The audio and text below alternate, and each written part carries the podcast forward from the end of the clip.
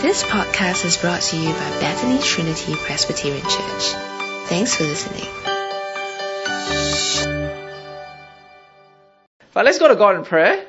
Okay, dear Father, we want to thank you for your really profound word today, Matthew 19, and we just pray that we may understand it well through your Holy Spirit, guiding us and helping us to understand it. And we pray for all these things in the name of Jesus Christ. Amen.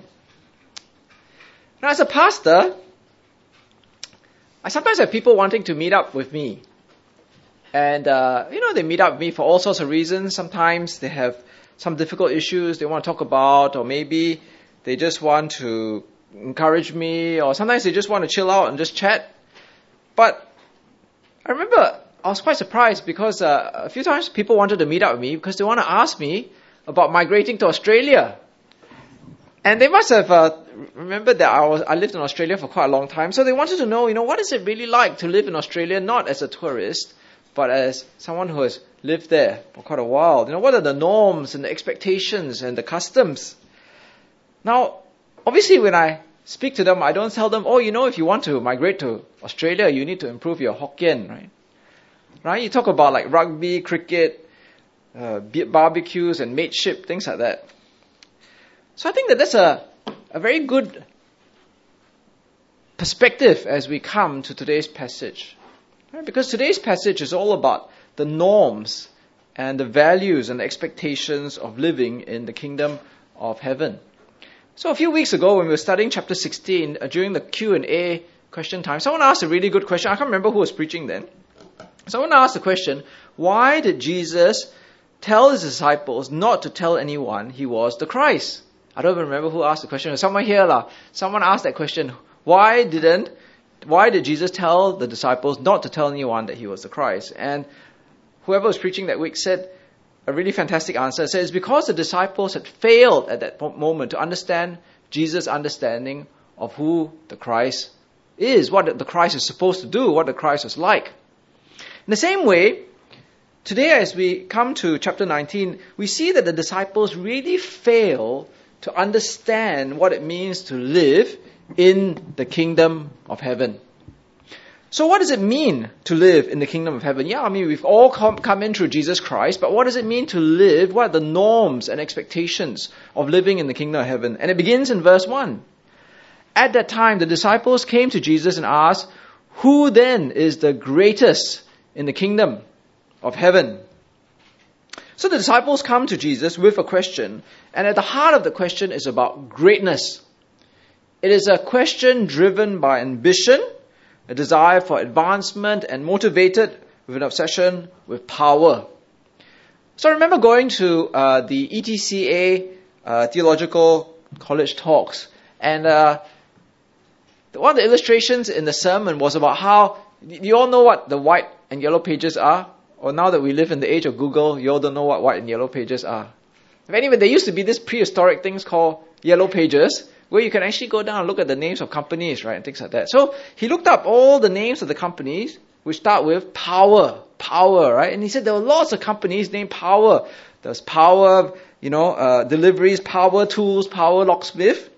So I remember reading in the newspaper how last year's Premier League champions, Leicester City, were owned by this Thai millionaire who owns these shops in Thailand called King Power. Right? And I was thinking, you can't really get more powerful than that, right? It's not just power, it's King Power. Right? So the stadium where Leicester play in is called the King Power Stadium. And then you think about the word great. You think of Great Wall City. Or you think of Donald Trump's campaign slogan, Make America Great Again. So these are very normal expectations and norms of this world. Greatness, power. But Jesus does a very unexpected thing because he reverses the norms and expectations of this world and says, if you want to live in the kingdom of heaven, then it's not about power and greatness and advancement. But instead, he takes a little child to him. And he says, you must listen very clearly, because he says, truly I tell you, or literally it says, amen, right? The word there truly is, amen, I tell you. Unless you change and become like the little children, you will never enter the kingdom of heaven. Now this is a very serious thing because Jesus says, Amen. And he says, you will never enter the kingdom of heaven unless you live like a little child. You'll never enter into the kingdom of heaven unless you live as a little child. Now what does it mean to live as a little child? So think of Ruel. So unfortunately Ruel is not here today, so I lost my sermon illustration. Oh, you got another illustration, but she's hiding behind the chairs. So what is it? How are we to be like a toddler? How are we to be like a little child? Are we to be grumpy, sleepy, running around, right? Without discipline? How do we live as little children? Well, in verse 4, it says, therefore, whoever takes the lowly position, or in the other translations, to become humble like this child is the greatest in the kingdom of heaven. So here we see the first norm in the kingdom of heaven is to be lowly, to be humble, to be weak like a little child. Because in the world that we live in, a child, a toddler, has the lowest status in society. In the ancient world, in the Roman society, it was not like our present society, which, elevates and values children, and sometimes too much, right? In those days, little children, literally had no power and no status whatsoever. I remember in the olden days, right? Children were to be seen and not heard, My mom used to tell me that repeatedly, right? And if you go back even further than my mom's generation, little children literally had no status at all. They were not given any position in the family or in society. And that's what Jesus is saying. The society that we live in values greatness, but the thing is you cannot enter into the kingdom of heaven by being great.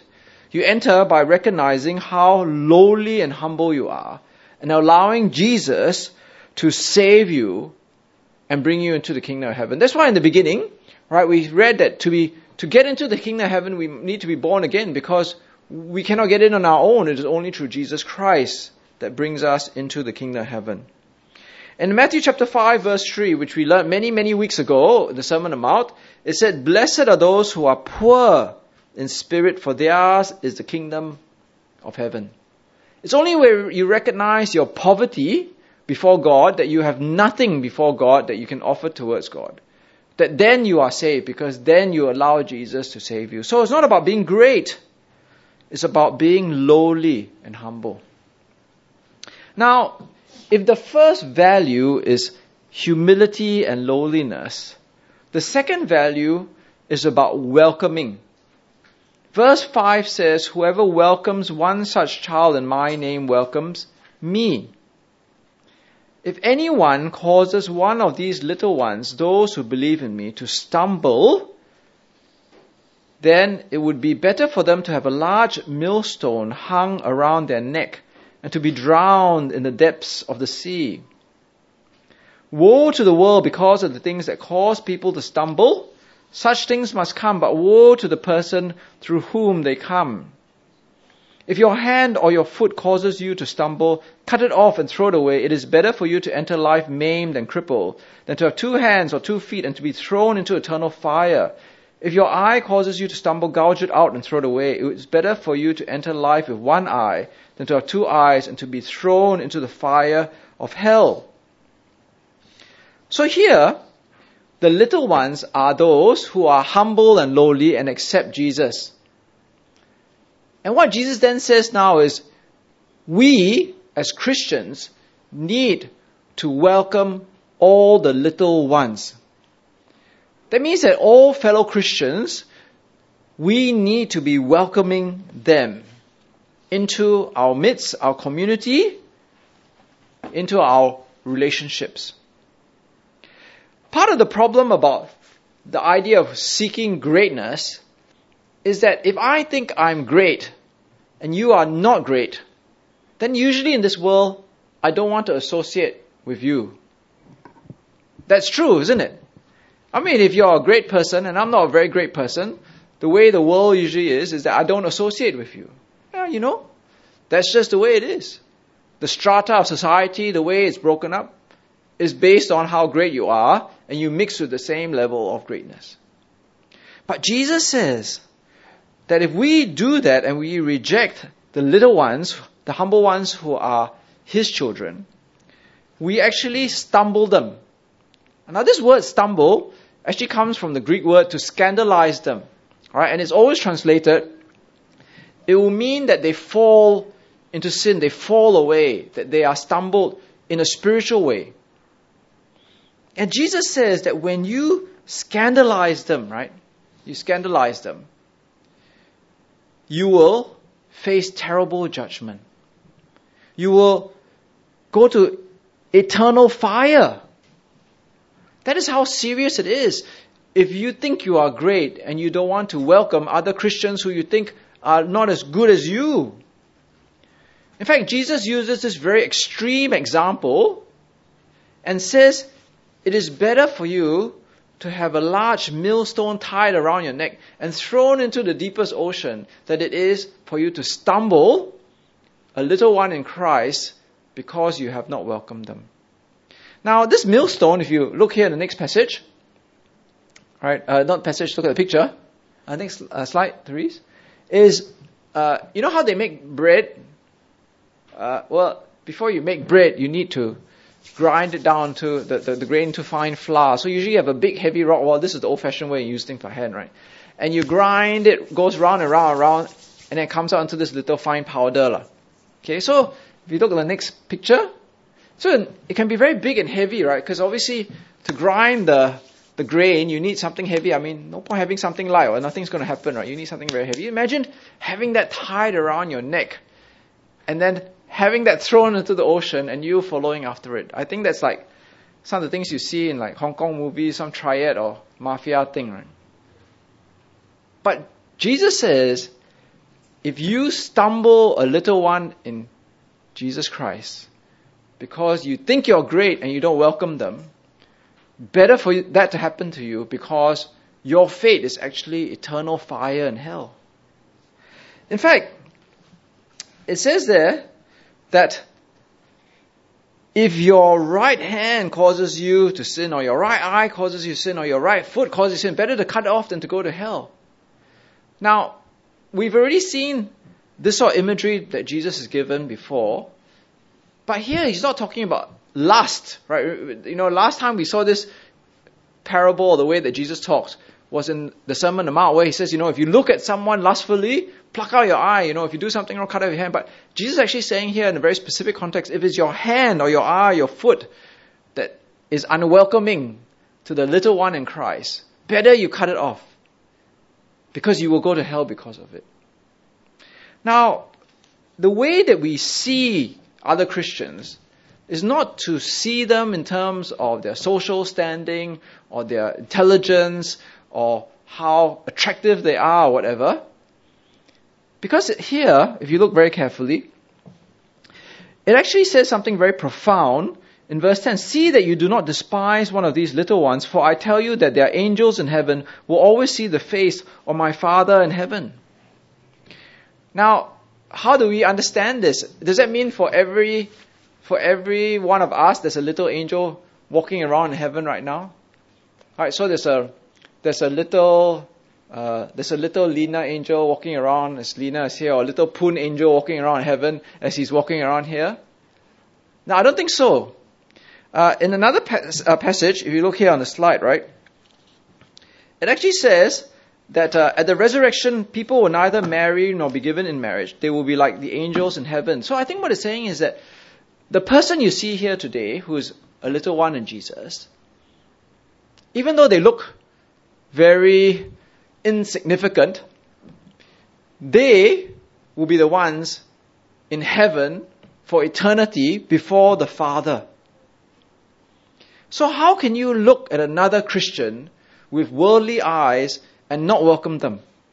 How can you look at another Christian and not welcome them? Because this is a heavenly being who is in heaven for eternity before the Father. How can you not value them and welcome them? And it goes on to say by way of a parable of how God the Father is like a man who owns 100 sheep. Then he wanders. There's one that wanders off, right? And because it wanders off, he leaves the 99 and he goes and looks for that one sheep. And then when he finds it, he rejoices over them. That one sheep that he lost. Now, the first reason why we must value these little ones is because they will always be before God the Father in heaven. The second reason is because God the Father rejoices over every little one who is saved. So if God the Father rejoices over every little Christian who is saved, how can you be the one who is actually chasing away the sheep?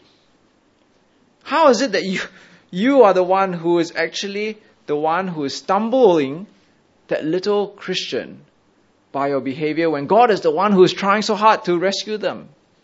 You are the one who is actually causing that sheep to be lost. And that's why it's so serious here, why we must never ever stumble another Christian because we don't welcome them. Now, I remember when I prepared for this sermon before, I heard a few sermons on this passage, and it's very sad because, you know, when you go to church, people always preach against lust, money, if they do that lah, right? Or they preach against, I don't know, all sorts of things.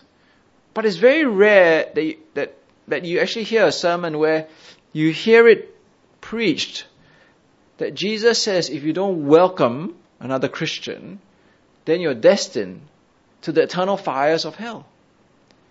But read the words of Jesus Christ. That's exactly what he says. He says, if you do not welcome another Christian, if you think you're greater than them and you stumble them by not welcoming them, you are actually chasing away the ones that God the Father is trying to rescue, and you will be destined to eternal hell. So I remember this cartoon that I found this church book that I have, right? So it's called The Friendly Church. And as you can see from the cartoon, yeah, they're all very friendly. The people who know each other, they're very friendly. But there's this guy who's a visitor looking in from the outside, right? So is it really the really friendly church? It's not really the really friendly church. They're only friendly to the people who are their contemporaries and their peers and their own relationship. And I think a contemporary application of this passage is this, that so often you go to churches and they are made up of people of the same social strata, right? Maybe they're all university graduates, or they're all white-collar workers, or they're all rich, or they're all this or that. And the people who are the little ones in Christ who put their faith in Jesus come, but they're not welcome. And they're stumbled. And as a result, God is grieved. And these people potentially could face judgment because they do not welcome these little ones in Christ. And it's very sad. So the question for us is, do you truly welcome Christians, or do you seek to be great? Do you see yourself as greater than other Christians, and in the process actually not welcome them and stumble them? Now, verse 15, the great thing about chapter 18 is it's a very logical way in terms in which Jesus speaks. So the first question was how to be great, right? Then he deals with that. Then logically it leads to the next question, don't be great, welcome those who are little ones. Now, verse 15 deals with the next question. What happens when someone sins against you? What happens if, probably, someone is not welcoming to you? Someone possibly thinks they're very great and is not of humble disposition. Well, it says there in verse 15, but obviously it can deal with a general principle. If your brother or sister sins, go and point out their fault, just between the two of you. If they listen to you, you have won them over. But if they will not listen, take one or two others along, so that every matter may be established by the testimony of 2 or 3 witnesses. But if they still refuse to listen, tell it to the church. And if they refuse to listen even to the church, treat them as you would a pagan or a tax collector. Truly I tell you, whatever you bind on earth will be bound in heaven. Whatever you loose on earth will be loosed in heaven. Again, truly I tell you, if two of you on earth agree about anything they ask for, it will be done for them by my Father in heaven. For where two or three gather in my name, there am I with them. Now, it is very clear here that Jesus is talking about church discipline. Now, church discipline is kind of like people sort of equate church discipline with the Inquisition or torture, right? Kind of like, slavery. Maybe these are things that people used to do in the long lost past.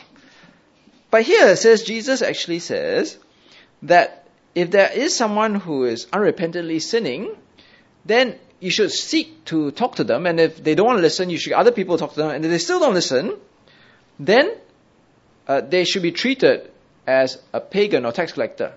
That means that they are not seen as part of the community.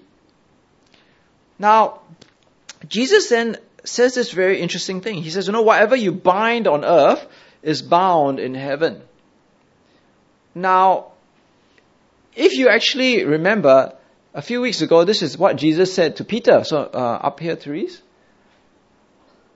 So, Jesus actually said to Peter that whatever he decided would be bound on earth, and whatever he loosed on earth would be bound on earth could be bound in heaven. Right? Now, this doesn't mean that each of us here have unconditional power where I say, you go to hell, okay, then they go to hell, okay, then, it's like that sort of thing, right? But it's within the context of obeying what Jesus says. So, I remember someone once said that the church on earth should mirror the reality of heaven. And I think that's very important. What the church community constitutes should really reflect the heavenly community. So if someone is actually unrepentantly sinning, you should go and speak to that person. Because if that person is really going to keep sinning, but we keep welcoming them into the church community and saying that, yes, you are still part of the community, then that person may have the wrong idea that they're still going to go to heaven. But actually, if someone is unrepentantly sinning, and we tell that person, no, you have to stop that, and they say, no, we're not going to change, then we say, well, actually, you're not part of the church community, then maybe they'll realize that they are not going to heaven. And that's exactly what Jesus is saying here. Whatever you decide here on this earth, in a sense, is going to be fulfilled in heaven. And this is exactly the application of what Jesus says. If someone, as what Jesus warns, is a proud person who does not welcome other Christians, Jesus says, truly, amen, that person is going to face the fires of eternal hell. If we then tell that person, yes, you are part of our community, you're still part of our church, there's nothing absolutely wrong with your attitude and what you're doing, then actually that's not loving to that person, because at the last day, they will not find themselves in heaven. It is better that they are outside the community of the church on earth to recognize their sin so that they can come back in. So as we look at this passage,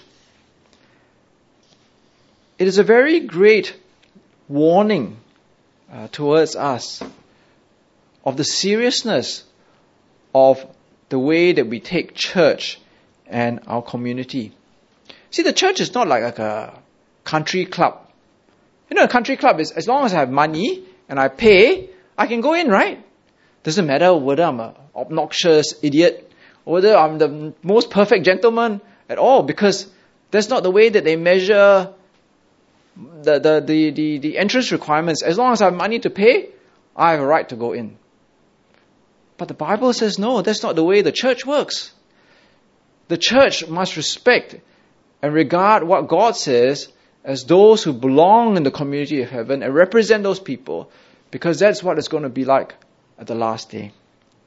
So I remember there was a church I visited in Australia, and they followed church growth principle, right? So there are some principles in church growth, and one of the principles of church growth is, as soon as you get a newcomer to come in, one way to keep them in church is get them something to do. Right? Get them something to do. I mean, I can show you in my book as well, you know, you get them something to do. So you come in, after a couple of weeks, we say, hey, what are you good at? Are you good at ushering, playing music, you know, whatever? Because once I give you a job, then, in a sense, I'm sort of forcing you to come every week, right? Because I know I have to be here to read the Bible. I know I have to come here next week to usher. I know I've got to play music. You know, who's going to play music if I'm not here? So I went to this church in Melbourne, and I was very surprised because apparently one of the musicians was a drug addict and actively still taking drugs. And I remember saying, I said, well, do you think that it's right then that this person is up there on stage playing music for everybody else and basically saying in a way that it's acceptable to be taking drugs and breaking the law while serving in church as a member of the church? But the person said, well, that's the way that we keep them in church. But that goes against what Jesus is saying here, isn't it? Jesus is saying, if that person is doing something wrong, then they are actually not part of the church. It is not good enough to want to draw people into church just by saying, everybody come in, and we're going to lock you inside the church. And that's good enough for you to be saved. Because that's not what the Bible is saying at all. The last section, verse 21 to 35. Again, I said, you know, the great thing about chapter 18 is how logical it is. So Peter then comes up to Jesus and asks, Lord, how many times shall I forgive my brother or sister who sins against me? Up to 7 times. And then Jesus answered, I tell you, not even 7 times, but 77 times. So it's very logical, because if, thank God, I go and approach someone and say, brother or sister, you are proud and you're not welcoming people, you're sinful, and we convict that person of sin, and they say, yeah, I'm sorry, you know, you're right. I was very proud, I was very rude, and I repent. Then the logical question that Peter asks is that, well, how many times do we forgive this particular person? Let's say a few weeks later again, they are very proud and very rude to people and they offend them. And then you go up to them and they say, hey, you did it again. And they say, yeah. So sorry. How many times should we forgive this person? Now this is not just as a church, but personally, right? Because if you look very carefully at the passage, it says, how many times shall I forgive my brother or sister who sins against me? So this is a very personal thing. It's like somebody does something wrong to me.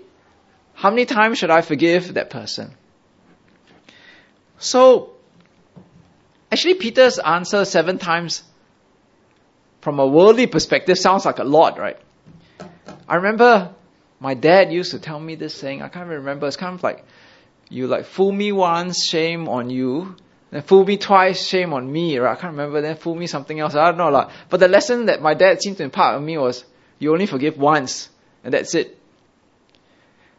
So, Peter sounds like a very generous person, right? 7 times. That sounds like, I mean, like, it would be quite tiring, right? You forgive someone 7 times.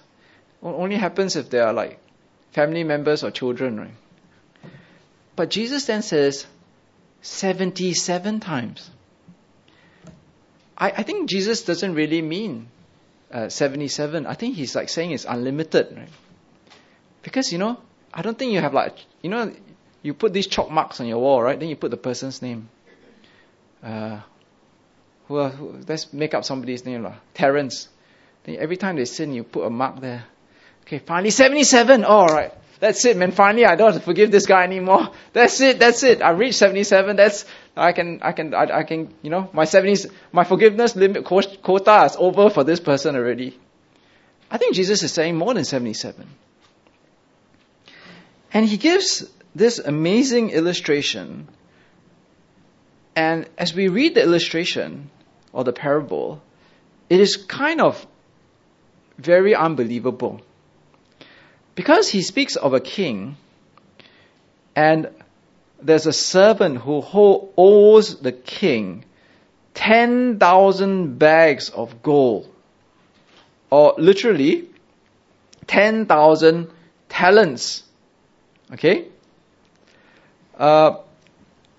If you my Bible has a footnote. It says a talent is worth about 20 years of a day laborer's wages.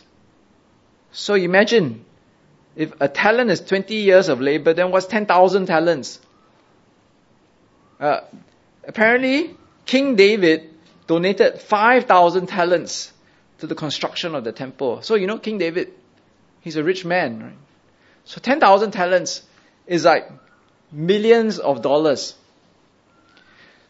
So the servant, I don't know how he owes the king so much money, falls to his knees and promises to pay back everything, which is really impossible, because he's not able to pay back that amount. It's just that amount of money is just impossible to repay back.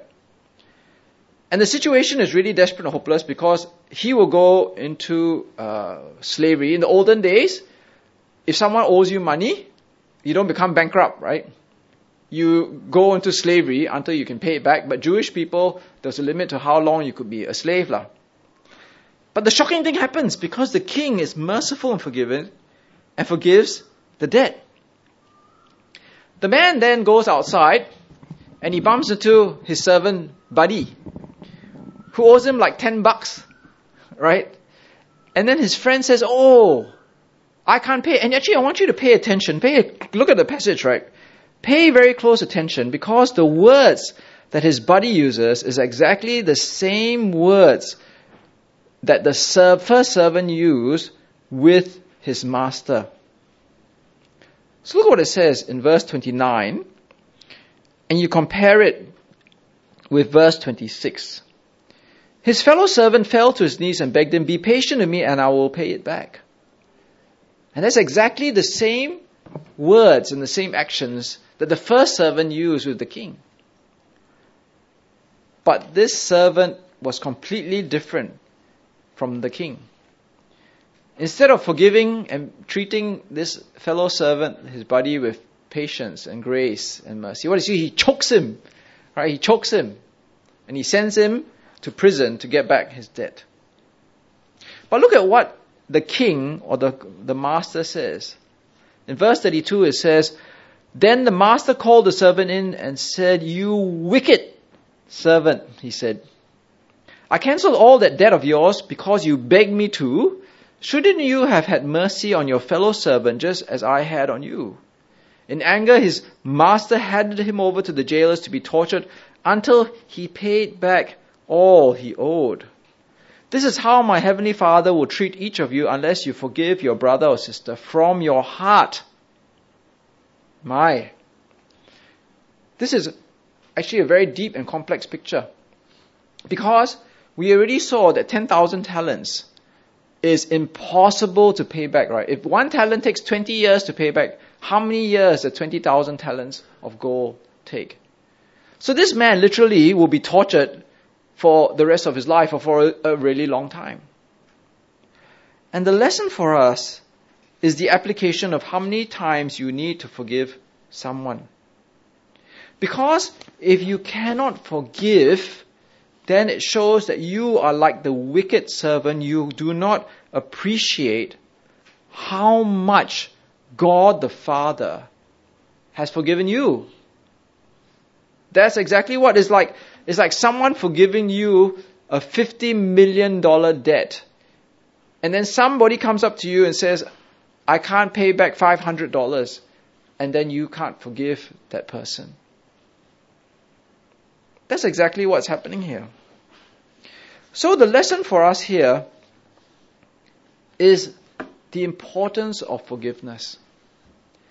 Now, this is a very easy topic to talk about, hypothetically. But it's a very difficult topic to talk about in reality. There are people who are not part of the church today and have left BDPC because they cannot forgive other people. Because they have not really taken Matthew chapter 19 to heart. It says very clearly, look at what it says in verse 35 again. This is how my heavenly Father will treat each of you unless you forgive your brother and sister from your heart. Now those are heavy words, right? Those are hard words to obey. But possible if you understand the forgiveness you have received.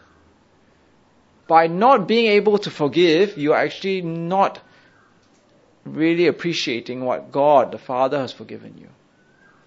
You have underestimated just how sinful you are before God.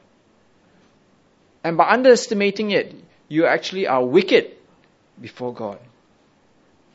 So we began by asking the question, right? What are the norms and the values and expectation of the kingdom of heaven?